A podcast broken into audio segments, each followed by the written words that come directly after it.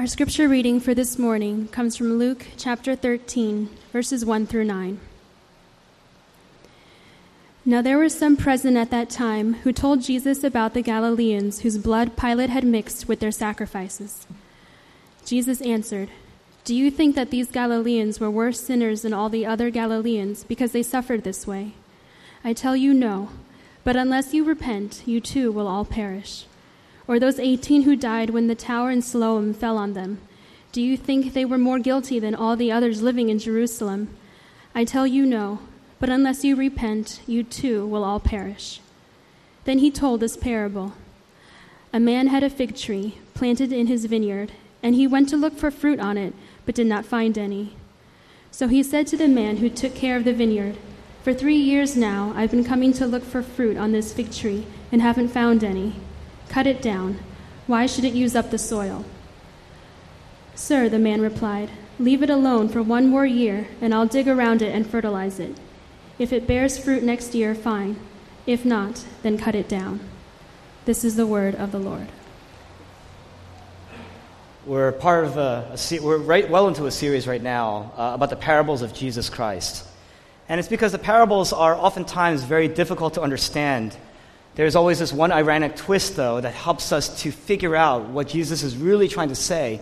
And it's always about the gospel, it's always about the heart of God um, and what it means to experience the gospel in our lives. Now, in this passage, probably not the sexiest of parables that we've read of growing up uh, in, in our childhood, but Jesus here is talking about repentance. And he basically says that repentance is the key. Repentance is the process by, or how we should process everything in our lives. It's the grid, the lens through which uh, everything should pass. And the Bible says that there's no action then that requires more human greatness, nor produces more, uh, uh, more greatness in the life of a person than repentance. What does Jesus say about it? He says three things. He, says, he talks about why we need it. That's going to be our longest portion of the sermon today. Then he talks about what it is, and then how we grow in it. Why we need it, repentance, what it is, how we grow in it. First, why we need it. Very simple and yet profound. It's the longest part of our sermon today. Jesus mentions two tragedies. the first is an atrocity. The second is somewhat of a natural disaster, I suppose. The first, the, the atrocity, verse 1. Everybody knew about what happened here. He mentions about this one episode of Pontius Pilate, who's a Roman colonial governor over Judea, over that region, who surprised his political enemies at the time. They were worshiping in a temple, they were offering sacrifices in the temple. And he basically happened upon them, surprised them, and he slaughtered them. And basically, their blood that ran out mixed with the blood of the sacrifices that they were making in a temple. Very grisly, very gruesome. In verse 4, he mentions another incident then that everybody talks about or knew about at that time. It, was, it, was, it took place at, the, at a reservoir near Siloam. And at the spot, there's this tower on the wall, and this tower collapsed and killed 18 people. And the question that the, that the people came to Jesus here in the first several verses of this passage, he says, Why did this happen to them? That's basically what they're asking. I mean, were the people who were killed here worse sinners than the people who are still alive? That's the question that they posed to Jesus. Very natural question for us to have. When good things happen, when bad things happen in our lives, it's instinctive. It's in- instinctive for us to immediately begin to compare what we are experiencing versus what other people are experiencing. Natural to us. And Jesus answers this question and he says this He says, You really think that these people were sinners than, uh, than the others because this happened? Verse 4, he says, Do you think they're more guilty than the other people? And the reason why he asks this question is because he's speaking to religious people. He's speaking to the religious, and the religious view goes like this If you live a good life, if you live a good life, if you're always obedient, if you're obeying God, you will be blessed. God's going to bless you. Similarly, the corollary to this is what? When bad things happen in your life, something must be wrong with you. It must be because of some inherent sin in your life. Very instinctive of the human heart to think this, to believe this. What does it mean? Think about this. When you watch, and I'll tell you, it starts at a very, very young age. When you watch fairy tales, modern day fairy tales, Beauty and the Beast. Beauty and the Beast, modern day fairy tale. Um, the beauty is always represented a certain way.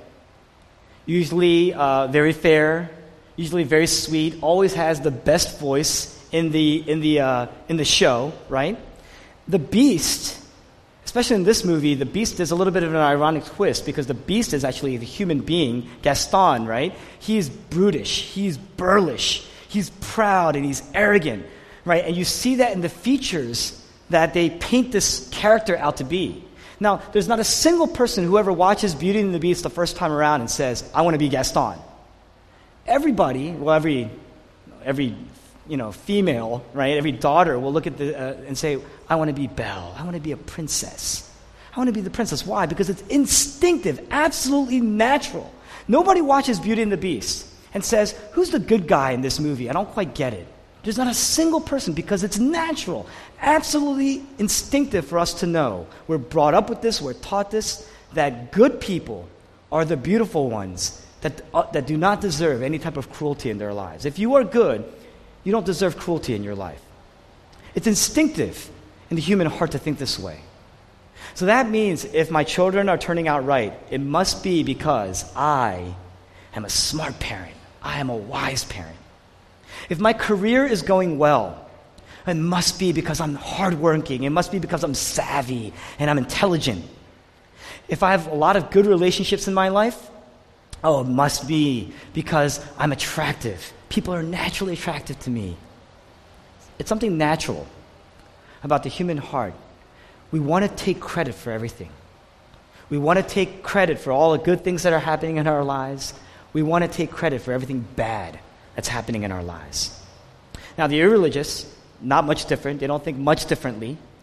Because whereas the religious, when something bad goes on in our lives, we blame ourselves, the irreligious will blame the universe or God or just brokenness in general. Why? It's the same exact reason.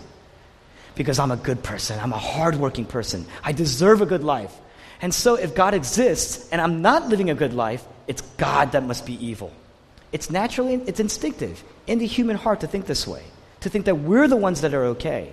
It must be God's fault or the universe, something wrong with the universe. The religious blame themselves, self pity. The irreligious blame God. And it's all because we believe that if I'm good, if I'm good, I deserve to be blessed. I deserve to have this blessed life. Jesus says here what? I tell you no. I tell you no. That unless you repent, you too will perish. Very, very harsh.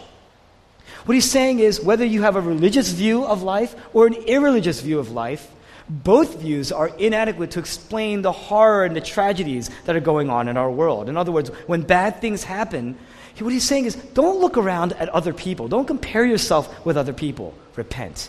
Whether you have a tower falling on you or whether you're watching towers fall on people, you need to repent. That's what he says. Now, they're saying these awful things are happening to these people. Jesus says, yes, it's awful.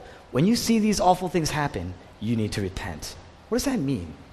Because bad things, what he's saying is bad things are happening to design, they're designed to lead you to repentance. So it's always ripe. It's always time to repent. If you take bad things in in your life without repenting, it's going to it's going to lead to a soulful corrosion in our lives your, your soul's going to corrode, and ultimately you're, you're going to be destroyed. You're going to come undone. But uh, you're going to perish, maybe not through a tower, but some other way. But if good things are happening in your life, Jesus is speaking to not to the people who've had towers fall on them, right? If good things are happening in your life, it's designed to lead you to repentance. That's what he's saying. So if you take the good things in in our lives without repentance, you're treating God's kindness with contempt. And that's going to lead to a corrosion in the soul, brokenness of the heart, and it's going to corrode all the way until it works its way all the way through like a cancer, and you will be destroyed. In other words, there's a sense in which God does not deal with his people lest we repent. There's nothing that God can offer us lest we repent. The only way that we can deal with our happiness, the only way we can deal with our grief, the only way we can deal with our anger, the only way we can deal with our confusion in life without it killing you, without it corroding and coursing its way through your soul and destroying you inside out, Jesus says, repent. It's the key to everything, it's the gateway to everything, to access to God. We need to repent continually. Now, notice, Jesus is not, like I said before, he's not talking to people who suffered in this text. He's not talking to people who had towers falling on them. Right? If right now you're currently or you're, you're recently you've gone through a time in which a tower has fallen on you, a terrible thing has happened to you, either relationally or financially or physically. Just bad, awful, terrible things happen to you. There are many places in the Bible that speak to that. Many places in the Bible that speak to this, gives us comfort and peace. And it's all true. And it's going to give you comfort and hope and encouragement and insight. This is not one of those texts. This is not one of those passages. Because what's intriguing here is Jesus is talking on people where towers haven't fallen on them. People whose lives are doing well, where no towers are falling. They see towers falling, but not on them. And the first thing we learn through this is that when you go through a period of life where your life is going smoothly, it's dangerous territory spiritually. That's what Jesus is saying here. Jesus, when he says, You're going to perish, you too will perish, watch out, look out, you have to repent. He's saying there's no greater crisis in your life than when there's no crisis in your life.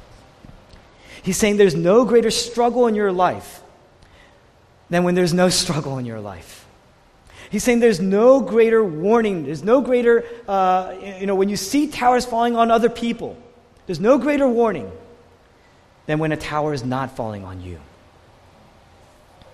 People say, wait a second, I thought that it's when towers actually fall on me, when bad things actually happen to me, when my faith is tested. And it's absolutely true. Plenty of passages, again, that talk about that. Plenty of passages that offer comfort and resilience and hope and encouragement and insight and counsel about that. Absolutely. But what's the assumption here? Because he's saying there's no greater test no greater danger than to have everything going well in our lives. What's the assumption here? That towers should fall only on people who are genocidal murderers. That towers should fall only on people who deserve it. But most people don't deserve it. That's the assumption here. In other words, another way of saying that is this, okay? That God owes most of us a good life that God, God owes us most of us owes most of us good health, success, safety. Jesus doesn't assume that at all. Jesus doesn't agree that the most philosophical problem of our suffering is why does God allow so much of it? Think about your life. Just take a, just take a brief moment to reflect on our lives. All the lies that we've told, all the unwise choices we've made that we've never received consequences for. Think about every time you've betrayed somebody in your life. Did you lose that friend in your life? No. The friendship actually starts to heal. Think about all the times that you've turned your back on God. Did He turn His back on you? There's not a single person in this room that's ever received even a tithe, even 1% of the consequences of the stupid, wrong, proud, and selfish things that we've ever done. So, the actual problem, the actual philosophical problem is not why does God allow so much in our lives, but rather, why does God allow so little? When you say, you know, why does God allow so much suffering in our lives? I can't believe in a God that allows so much suffering. What you're assuming is that God is, exists for your good and for your comfort and your glory, when in reality, you exist for His good and His comfort and his glory, in a sense. Jesus never works on that assumption. He assumes that everyone's a sinner, and as a result, everyone has a tower falling on, deserves a tower falling on them. God doesn't owe a comfortable life at all. And people struggle with that. They say, wow, that's really backwards. That's really unprogressive. Listen, it's one thing to scoff at that, it's one thing to ridicule the doctrine of sin, but it's another thing to offer a better explanation for the history of human violence that has existed from the beginning of time. It's, a, it's, another, it's one thing to scoff at the doctrine. It's another thing to say, you know, I have a better, a more viable conclusion, a more viable explanation for the oppression that exists in our world today. Now, communists, they tried. Communists said, oh, it's a class issue. Give the power to the workers. And they did that. And what happened? That class grew, rose to become selfish and brutish and ruthless. Why? Capitalists, they say, well, give the power to the individual. If you give the power to the individual, we're going to see growth of the human experience. And we did that. And what happened as a result? Superior people have become exploiting ex, ex, uh, the, uh, the in, inferior people. The individual has become selfish and exploitative. Why? Because a famous philosopher says all of life is a power play. All of life is built on violence man versus man, the power of the strong and the result is violence and destruction and sin. And that's why, that's why even in our companies, even in our jobs, we're constantly looking for ways to thwart other people, step all over the people to get ahead. That's why we're doing that. What explanation does Jesus provide? He says, it's sin. Some people say, no, the solution is education. Then why was it that it was educated people who were responsible for the most violent generation in the history of the world. Jesus says it's sin. If you don't believe in the doctrine of sin, you may think, oh, it's about sophistication. To sophisticate people, civilize people. That's the solution. How do you explain the Holocaust? That was contrived by people who crawled at the sounds of Wagner. Some of the most educated, brilliant composers and artists and philosophers existed in that era. How do you account for that? How do you explain that? Jesus says, You do not understand your true condition. You do not understand the true condition. By nature, what is sin? What is sin? It's overthrowing a king because of our radical self reliance. It's overthrowing the will of a king because of our radical selfishness, our radical self centeredness, our radical self reliance. The poem Invictus, which is listed, printed in the front of your bulletins, what is the last line? I am the master of my fate. I am the captain of my soul.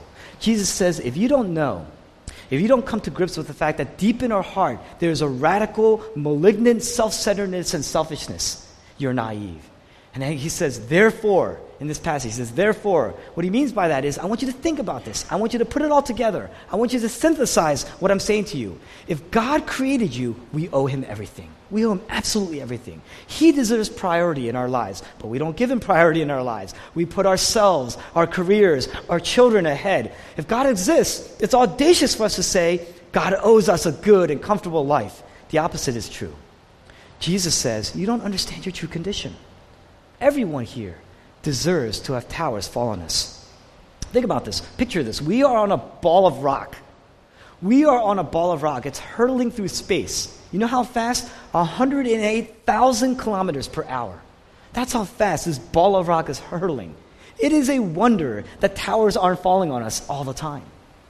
It is an absolute wonder that God doesn't let things fall on us all the time. It's a wonder why everything doesn't fall on us immediately considering what we owe to the Lord. Picture this you adopt a son. I'm going to try to bring it down to a, a more uh, existential level here, okay? You adopt a son, and you pour into this child. You're just pouring into him. And you're raising him up, and you're clothing him with the best of clothes, and you're giving him the best that you believe he, he should have. And you're just pouring love and resources into him, emotionally and psychologically and spiritually. You want to just raise this child up because you saw where this child came from. And so you just pour into him, and one day he leaves you. He just says, You know what? I'm going to leave you. You're, you're not even my father. I'm going to leave you. You never gave me what I really wanted because I wanted freedom.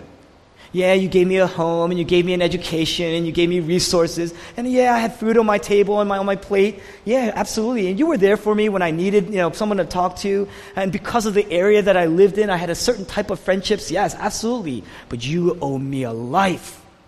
And so I'm going to get out. That's what he says. And so the son takes the car, your car, and takes keys, your keys, gets into a car, and he goes away. And he's got his wallet, you know, and he's got his credit cards.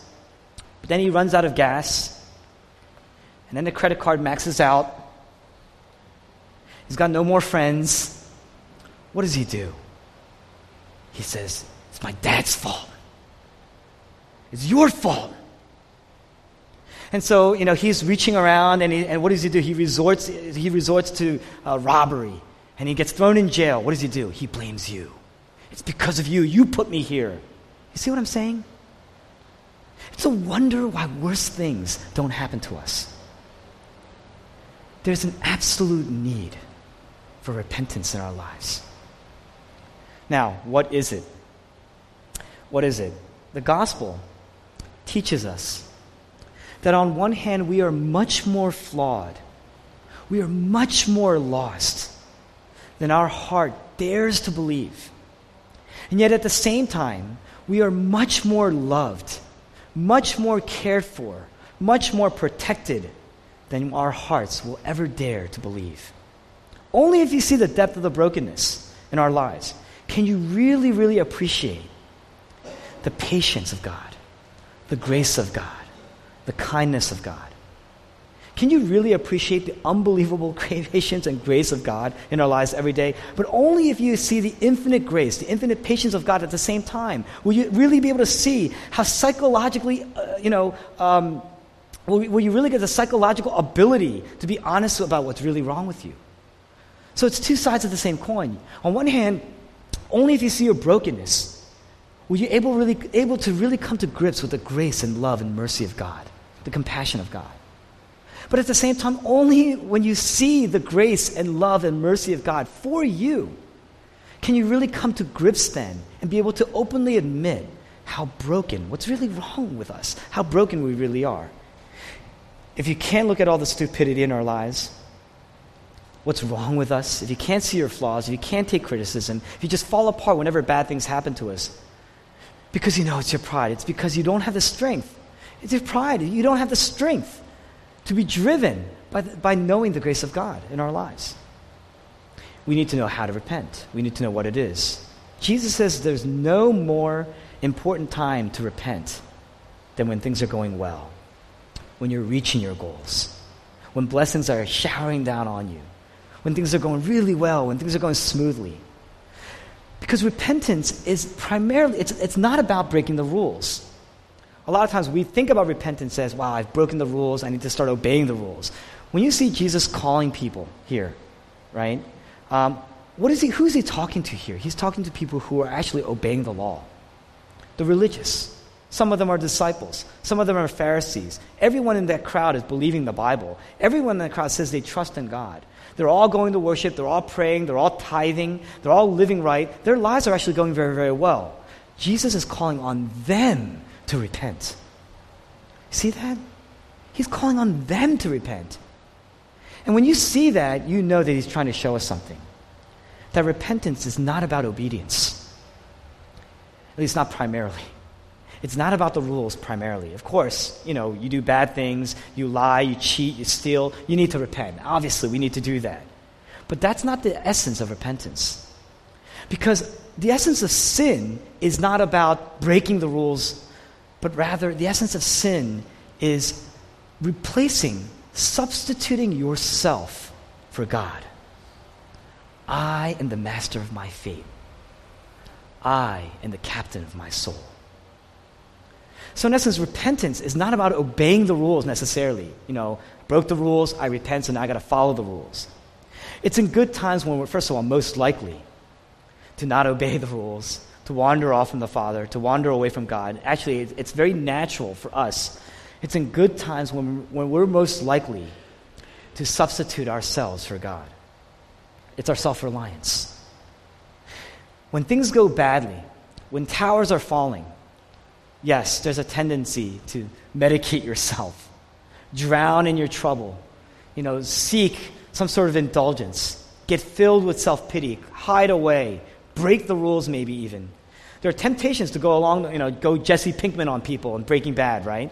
But when things are going well, when things are going well, there's a central core kind of temptation in our lives. Who is Jesus talking to? Who is Jesus rebuking? He's rebuking the self righteous. It's in good times when we start to shift from our real hope, away from God, away from the heart of God. And, and as a result, we make other things our joy, other things our significance, other things our worth. And that's inevitably happening, especially when good things are happening in our lives. That temptation is there all the time. It's subtle, but it's always there. And, and the heat gets turned up very, very slowly before you realize you're already in the boil. That's what happens. That's why it's so dangerous. Gospel repentance says this I'm not living. Jesus on the cross said, It is finished. But I'm not living as if it's finished. So I'm trying to earn my way back into the Father. I'm trying to earn my worth if I can just be significant in the world. There's this cosmic thing that's going on in our lives that says, because I'm distant from the Father, I need to earn my way back in. And the way to get back in is I just, I need to become significant. I need to earn my worth. I need to do it through performance and through my gifts and through my talents, maybe my looks. I need to find the sense of worth through other people. If I am just attractive in front of other people, then I feel worthy. That cosmic sense of acceptance is there. If I could just find, if I could just get ahead in my career, then the cosmic sense of acceptance acceptance is there. That's what happened. These are my proofs that I'm okay. And as a result, you don't genuinely love other people. You don't recognize other people's love for you and how much people are pouring into your life and how much people are praying for you and how much people are there for you. And you got this feeling of anxiety in your life. You're constantly living with anxiety and, and questions about direction in life. And, and you're avoiding loving other people because if you love other people, you know, then, then you feel this sense of guilt, you know, or sense of pressure or this inherent obligation. You don't want to be loved by other people because then you feel this sense of guilt and obligation that if they love you, you have to love them back. And it's tiring and it's fatiguing and it continues to cycle of anxiety in our lives. And that starts to corrode your soul. And that destroys your soul. And then it destroys your life. Until eventually, physically, everything corrodes away and we perish. Jesus says, Repent, or you too will perish. So, gospel repentance as a result is the fruit that God is actually looking for from every person. And that's going to take us right into the parable. We're going to go right into this parable. The meaning of the parable here. What are fig trees? What are the trees that this parable is talking about? What does the tree actually represent? We all know this. Come on, it's us. The trees are us. The fig trees are us. And what are the figs that God is looking for? He's looking, what's the fruit that he's looking for? He's looking for repentance. Fruit is a very sweet thing.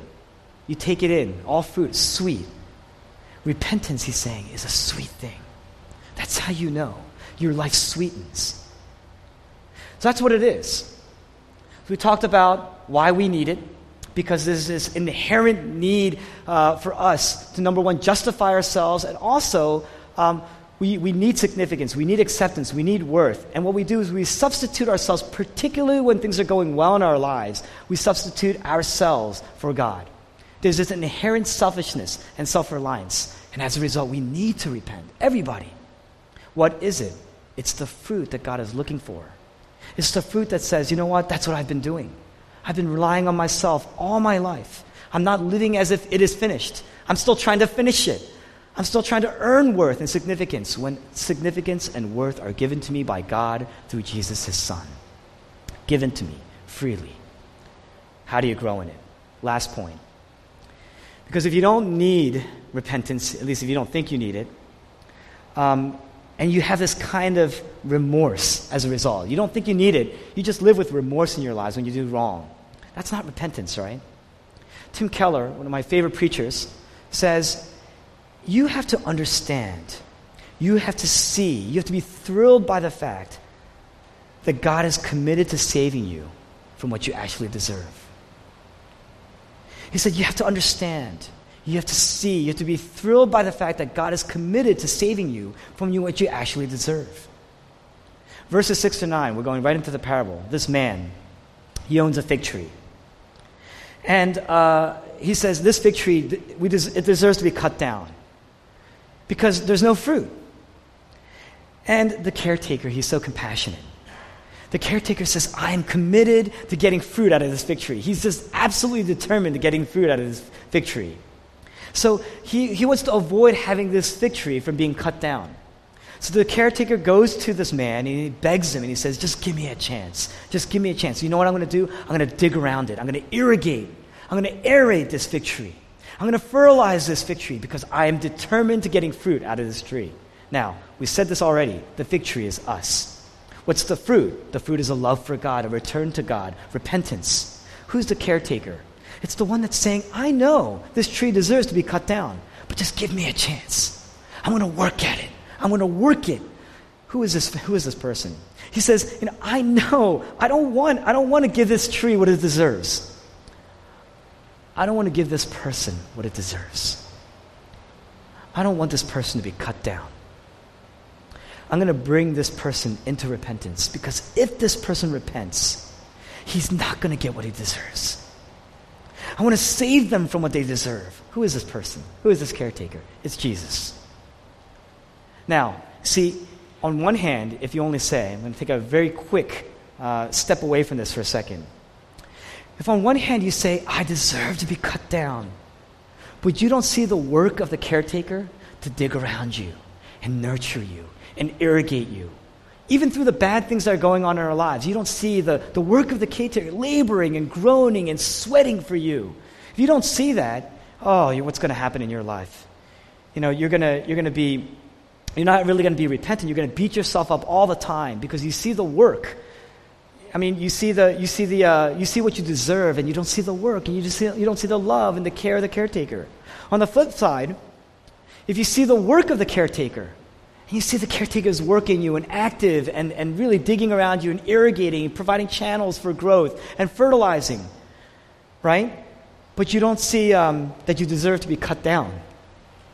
You're going to constantly uh, be negligent and you're going to play God for a fool and you're going to abuse Him and you're going to take advantage of the grace that's given. You see that? If you see, if you see the nurture without the work, you're going to take advantage of the Father. If you see the, uh, the, um, all the, all the, uh, the cost and you see the, what you deserve, see the work in your lives, then you're just going to beat yourself up. If you know all the bad news, and it's all true without the good news, in essence, you're not really repenting. If you see all the good news, it's all true, but without the bad news together, then you're going to say, oh, of course God owes me. Of course He's going to forgive me. That's His job. His job is to forgive. His job is to, to, to give me things. His job is to be patient you don't see the work and the cost that it took for the Father to bring you back in. That's what's going to melt your heart. You don't see, uh, if you don't see that, you know, re- your repentance is never going to change you. It's never going to transform you. But when you see the person that you love the most is the person that you hurt the most, is the person that's going to labor and groan and sweat to bring you back that's going to melt you. That's going to melt your heart. That's going to draw you into faith. That's going to draw you into love. That's going to draw you into transformation. It's going to completely restore you. When you see that the person that you love the most is the person that you hurt the most, grieve the most, is the person that you betrayed the most, is the person that is still working to bring you back in. That's going to melt you. That's going to melt your heart. How do you know whether or not you've really repented? When you see that you're both a wicked sinner on one hand and utterly loved on the other hand, that you deserve to be cut down, but God is working in you to bring you bring fruit to the point where He says, "I am not gonna, I am not gonna rest until fruit comes out." That's what's gonna melt you. That's commitment. That's compassion. Look at the compassion of God. Look at the grace of God. Look at the love of God. That there's a spirit that's constantly working in your life constantly taking good things in your life, taking bad things in your life, constantly working in your life, residing with power. It's not weak. He's not just giving you advice. He's working with power to bring you into transformation for change. He's committed to that. That's going to melt you. That's repentance. How do you know that you're repenting? And then you're not just beating yourself up. Here's a test. When you repent, after you've repented, do you find that you can take criticism better today than before? And at the same time, you have more confidence to take big steps towards transformation, to turn away from the things that you found significance and hope and worth in that's not the Father, that's not God. Do you find yourself growing more in love for Christ? Less self conscious about yourself? Or, on the other hand, do you find that you get more sensitive to criticism? You know, and, and you're less confident, you're insecure, you're just broken up, torn up inside when someone criticizes you. You just fall apart, fall to pieces. You find yourself beating yourself up all the time. You look in the mirror and you say, oh, You're such an ugly person. You're ugly in every way, outwardly, inwardly. That's not fruit. Friends, that's not sweet. There's nothing sweet about that. You have friends like that? Are you like that? It's not sweet. It's very bitter. We're going to bring this all together. When good things happen, when bad things come to your life, Jesus says, I need you to repent. You need to repent. And what is repentance? It's to see that you are a wicked sinner. And at the same time, acknowledge and see and be melted by the incredible, this incredible thing that God has done to bring you back over and over and over again, constantly working and laboring to bring fruit out. That's what it is. And how do you know that? How do you know that God is doing everything that He can to bring repentance out of you? Who's the person talking here? It's Jesus. Jesus is the absolute proof that the religious view, the religious understanding of falling towers is absolutely incorrect. Because Jesus is the best person that ever lived. He obeyed God to perfection, and yet he had the worst life. Towers were falling on him all the time. Jesus is the most wonderful, most beautiful person ever, and yet he received and endured the most pain, the most suffering that anyone has ever experienced. Why? The Bible says, in repentance, towers will never, the ultimate tower will never fall on you because the ultimate foul, tower had fallen on Christ. It's the reason why the best person in life, the best person who ever lived, had the worst life. Because the ultimate tower of God's wrath, his eternal justice, fell on him. We all deserve God's wrath. We all deserve God's judgment. We get a taste of it today in the brokenness that we experience every day in our lives. That is a taste. And yet, the ultimate, we don't ever have to fear. You know, when bad things happen in our lives, we don't ever have to fear that God has abandoned us. You know, you may doubt at times that God has abandoned you, that God doesn't love you, but you would never doubt that God loves his own son. And where did he send his son? He sent his son to die and experience the ultimate tower of his wrath falling on him so that it would not fall on you. The only tower that can actually destroy you destroyed his own son so you could have life. That means these bad, these small towers that fall, the smaller towers in our lives, no matter how big they feel, they're intentional. It's not God's judgment, it's not a result of God's wrath. John chapter 2, Jesus enters into a tower. He enters into a tower, the temple, and he clears the te- temple, cleans the temple.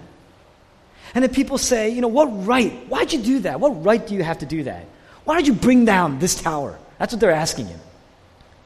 And Jesus says, You bring down this tower, and I will raise it up in three days. I will raise it again in three days. And the text says the temple that he had spoken about was his body. What he's saying, what he's saying in essence is that the ultimate tower is going to fall on me.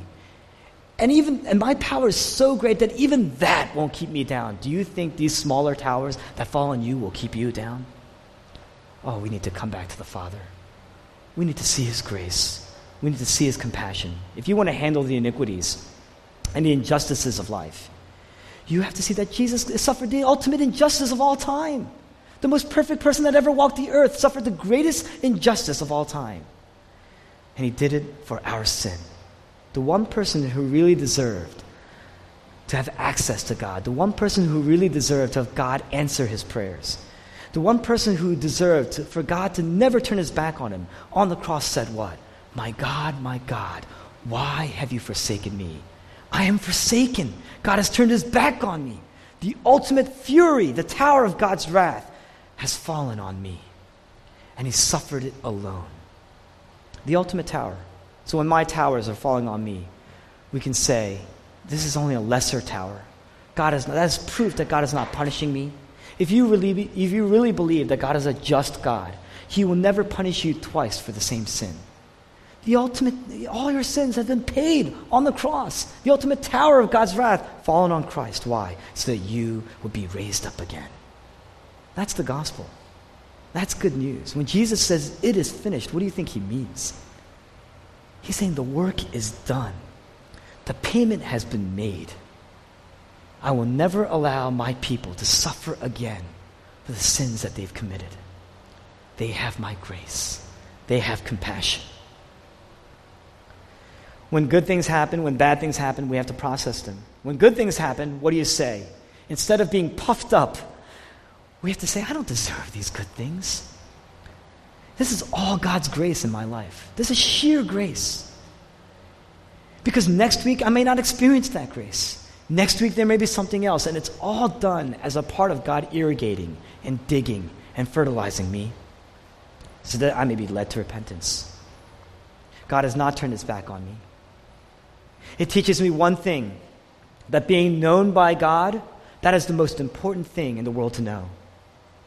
You know, you don't think, wow, finally, when good things happen, finally, finally, I deserve it. It's about time. I finally made it. That's not a repentant heart. You're not going to have joy that way. That's so short lived because the next week, something, the rug could be pulled out underneath. And so you're robbing God of His glory, you're robbing God of His character, you're robbing yourself of the real treasure that God intends to have for you, that intends you to have. That's the sweetness. But if you repent, if you say, Gosh, I didn't deserve any of these good things, God is even using these things to remind me of my deep need and dependence. These things are going to melt away. But the glory of God, being raised up in Christ, the life that I have in Him is so much sweeter, so much deeper, so much more infinite and greater. That's going to ex- comp- compel you into joy. That's sweet. That's fruit. That's what it is. It builds love, it builds trust, it builds honor as you experience these things.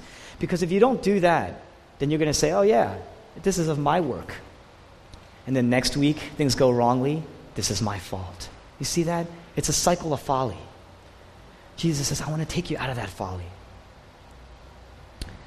If you don't do that in the good things, when the bad things happen, and they will happen, there's going to be no trust or love left in your bank. You're not going to be able to trust. Because the life is about you. It's about your abilities. It's about your looks. It's about your intelligence. It's about your anger. Why? Because I'm supposed to be rich. I'm supposed to get married at a certain time. I'm supposed to have children. That's not sweet. That's incredibly bitter. Why this talk about being sweet? Because that is fruit. That's the fruit. You have to say, Lord, I deserve so much worse than this. I deserve to have the fury of your wrath come crashing down on me like a tower. And yet Jesus stood in my place and took it all the way. One of, you know, one of my favorite hymns that we actually never sing in contemporary culture anymore because it's one of those hymns where the, the uh, music is often lost, but the words are incredibly rich. And one of the words, one of the lines says that Jesus sucked out the dregs of God's wrath.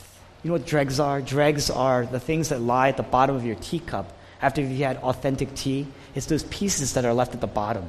There's still a little potency left, so you have to keep pouring water until it's all whittled down into nothing. The hymn says Jesus really sucked out the dregs of God's wrath. That means that the wrath of God poured out on him, and he said, More, more, more, more. I want it all. I want to suffer it all. I want to take it all. I'm going to suck out every last drop of God's wrath so that you get the sweetness. Do you see that? That's the gospel. To the extent that you trust that, to the extent that that overwhelms you, oh, when good things happen, you will be grounded you will be repentant. You will know how little you deserve and how gracious God is. Friends, do you believe that? Do you trust that? In the parable, the owner says, This thing needs to be cut down. This, this tree needs to be cut down. And Jesus says, Just give me one more year. Just give me some more time. On one hand, that's a warning because the time is finite. You know, and, and that means that the Spirit right now is present and He's calling us to respond. And if, and if you don't respond because you know, you're afraid of what you're going to lose, God is there. He's digging, he's irrigating, he's creating the channels, he's fertilizing you, he's drawing, he's, he's working, he's laboring, he's sweating. On the cross, he labored, he sweat, he was working, he's groaning. Here, he's laboring and he's sweating and he's working and he's groaning. He's just saying, next year, it will bear fruit. It will bear fruit.